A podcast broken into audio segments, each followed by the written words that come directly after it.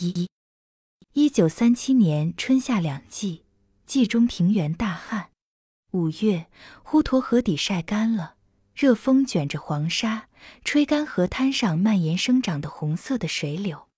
三棱草和别的杂色的小花在夜间开放，白天就枯焦。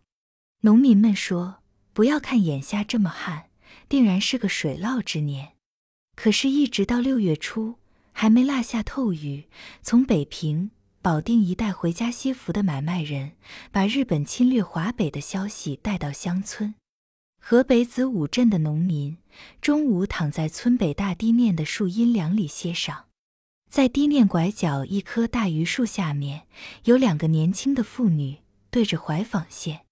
从她们的长相和穿着上看，全好像姐妹俩，小的十六七岁。大的也不过二十七八，姐姐脸有些黄瘦，眉眼带些愁苦。可是过多的希望，过早的热情，已经在妹妹的神情举动里充分的流露出来。他们头顶的树叶纹丝不动，知了叫的焦躁刺耳，沙沙的粘虫时跳到地面上来。远处有一辆小轿车，在高的矮的、黄的绿的庄稼中间。红色的拖泥和车脚一闪一闪，两个乌头大骡子在中午燥热的太阳光里甩着尾巴跑着。两个妇女侧着身子看。姐姐说：“又有人回家了，我看是不是俺姐夫？”妹妹站起身来：“你就不想念咱爹？”姐姐说：“我谁也想，可是想不回来。”妹妹提着脚跟。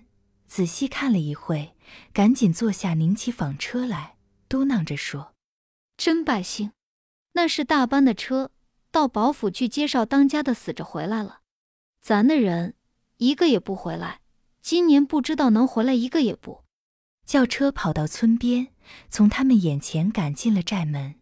大把是老常从前园跳下来，摇着戴红缨的长苗鞭，笑着打了个招呼。少当家的露着一只穿着黑色丝袜子的脚，也从车里探出头来望了他们一眼。他们低着头。这姐妹两个姓吴，大的叫秋芬，小的叫春儿。大的已经出嫁，婆家是五龙塘。五龙塘是紧靠滹沱河南岸的一个小村庄，河从西南上滚滚流来，到了这个地方，突然曲脸一下，转了一个死弯。五龙塘的居民在河流转角的地方打起高堤，钉上桩木，这是滹沱河有名的一段险堤。大水好多次冲平了这小小的村庄，或是卷走它所有的一切，悬成一个深坑；或是一滚黄沙淤平村里最高的房顶。小村庄并没叫大水征服，每逢堤面出现，一声锣响。全村的男女老少立时全站到堤面上来，他们用一切力量和物料堵塞险口。他们摘下门窗，拆下梁木砖瓦，女人们抬来香柜桌椅，抱来被褥炕席。传说有一年，一切力量用尽了，一切东西用光了，口子还是堵不住。有五个青年人跳进大流里去。平身躺下，招呼着人们在他们的身上填压泥土，堵塞住水流。他们救了这一带村庄的生命财产，人民替他们修了一座大庙，就叫五龙堂。年代久了，就成了村庄的名字。这小村庄站立在平原上，实际是生活在风险的海里。人民的生活很苦，多少年来，人口和住户增加的很少。每年大水冲了房，不等水撤完，他们就互助着打屁烧砖、刨树拉锯，盖起新房来。房基打得更坚实，墙垒得更厚，房盖的比冲毁的更高。他们的房没有院墙和陪衬，都是孤零零的一座北屋，远处看去就像一座一座的小塔。台阶非常高，从院子走到屋里，好像上楼一样。秋芬的公爹叫高四海，现在有六十年纪了。这一代村庄喜好乐器，老头从光着屁股就学吹大管，不久成了一把好手。他吹起大管，十里以外的行人就能听到，在滹沱河夜晚航行的船夫们听着他的大管，会忘记旅程的艰难。他的大管能夺过一台大戏的观众，能使一蓬僧道对谈的音乐像战败的画眉一样搭翅低头，不敢吱声。这老人不只是一个音乐家，还是有名的热情人，村庄活动的组织家。在十年以前，这里曾有一次农民的暴动。暴动从高阳、李县开始，各个村庄都打出了红旗，即在田野里开会。红旗是第一次在平原上出现，热情又鲜明。高四海和他的十八岁的儿子庆山。十七岁刚过门的儿媳秋芬全参加了，因为勇敢，庆山成了一个领袖。可是只有几天的功夫，暴动很快的失败了。一个炎热的日子，暴动的农民退到河堤上来，把红旗插在五龙堂的庙顶。农民做了最后的抵抗，庆山胸部受了伤。到了夜晚，高四海拜托了一个知己。把他和本村一个叫高翔的中学生装在一只小船的底舱，逃了出去。在那样兵荒马乱的时候，宋庆山出走的只有两个人。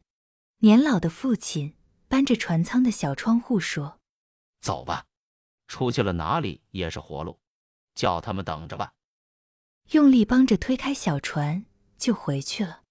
他还要帮着那些农民，那些一起斗争过、现在失败了的同志们，葬埋战死在田野里的难友。另外送行的是十七岁的女孩子秋芬。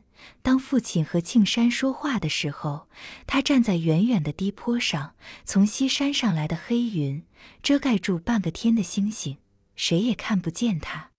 当小船快要开到河心了，他才跑下去，把怀里的一个小包裹。像头梭一样扔进了小船的窗口，躺在船舱里的庆山摸到了这个小包包，探身在窗口叫了一声。秋芬没有说话，她只是傍着小船在河边上走。雨过来了，紧密的铜钱大的雨点打得河水啪啪的响。西北风吹送着小船，一个亮闪接着一声暴雷，亮闪照得清清楚楚。他卷起裤脚，把带来的一条破口袋折成一个三角风帽，披在头上，一直遮到大腿，跟着小船跑了十里路。风雨锤炼着革命的种子，把它深深埋藏在地下，嘱咐他等待来年春天风云再起的时候。庆山出去十年没有音讯，死活不知。和他一块逃出的那个学生。在上海工厂里被捕，去年借到北平来坐狱，才捎来一个口讯，说庆山到江西去了。高四海只有四亩地，全躺在河滩上，每年闹好了，收点小黑豆。他在地面上垒了一座小屋，前面搭了一架凉棚，开茶馆卖大碗面。这里是一个小小的渡口。秋分擀面，公公拉风箱。老人从村里远远挑来甜水，卖给客人，又求过往的帆船，从正定带些便宜的大闸，这样赚出两口人的吃喝。秋分在小屋的周围都种上菜，小屋有个向南开的小窗，晚上把灯放在窗台上，就是船家的指引。他在小窗前面栽了一架丝瓜，长大的丝瓜从浓密的叶子里垂下来，打到地面。又在小屋的西南角栽上一排望日莲，叫他们站在河流的旁边，辗转思念着远方的行人。每年春夏两季，河底干了，摆渡闲了，秋分就告诉公公不要忘记给望日莲和丝瓜浇水，回到子午镇来帮着妹妹纺线织布。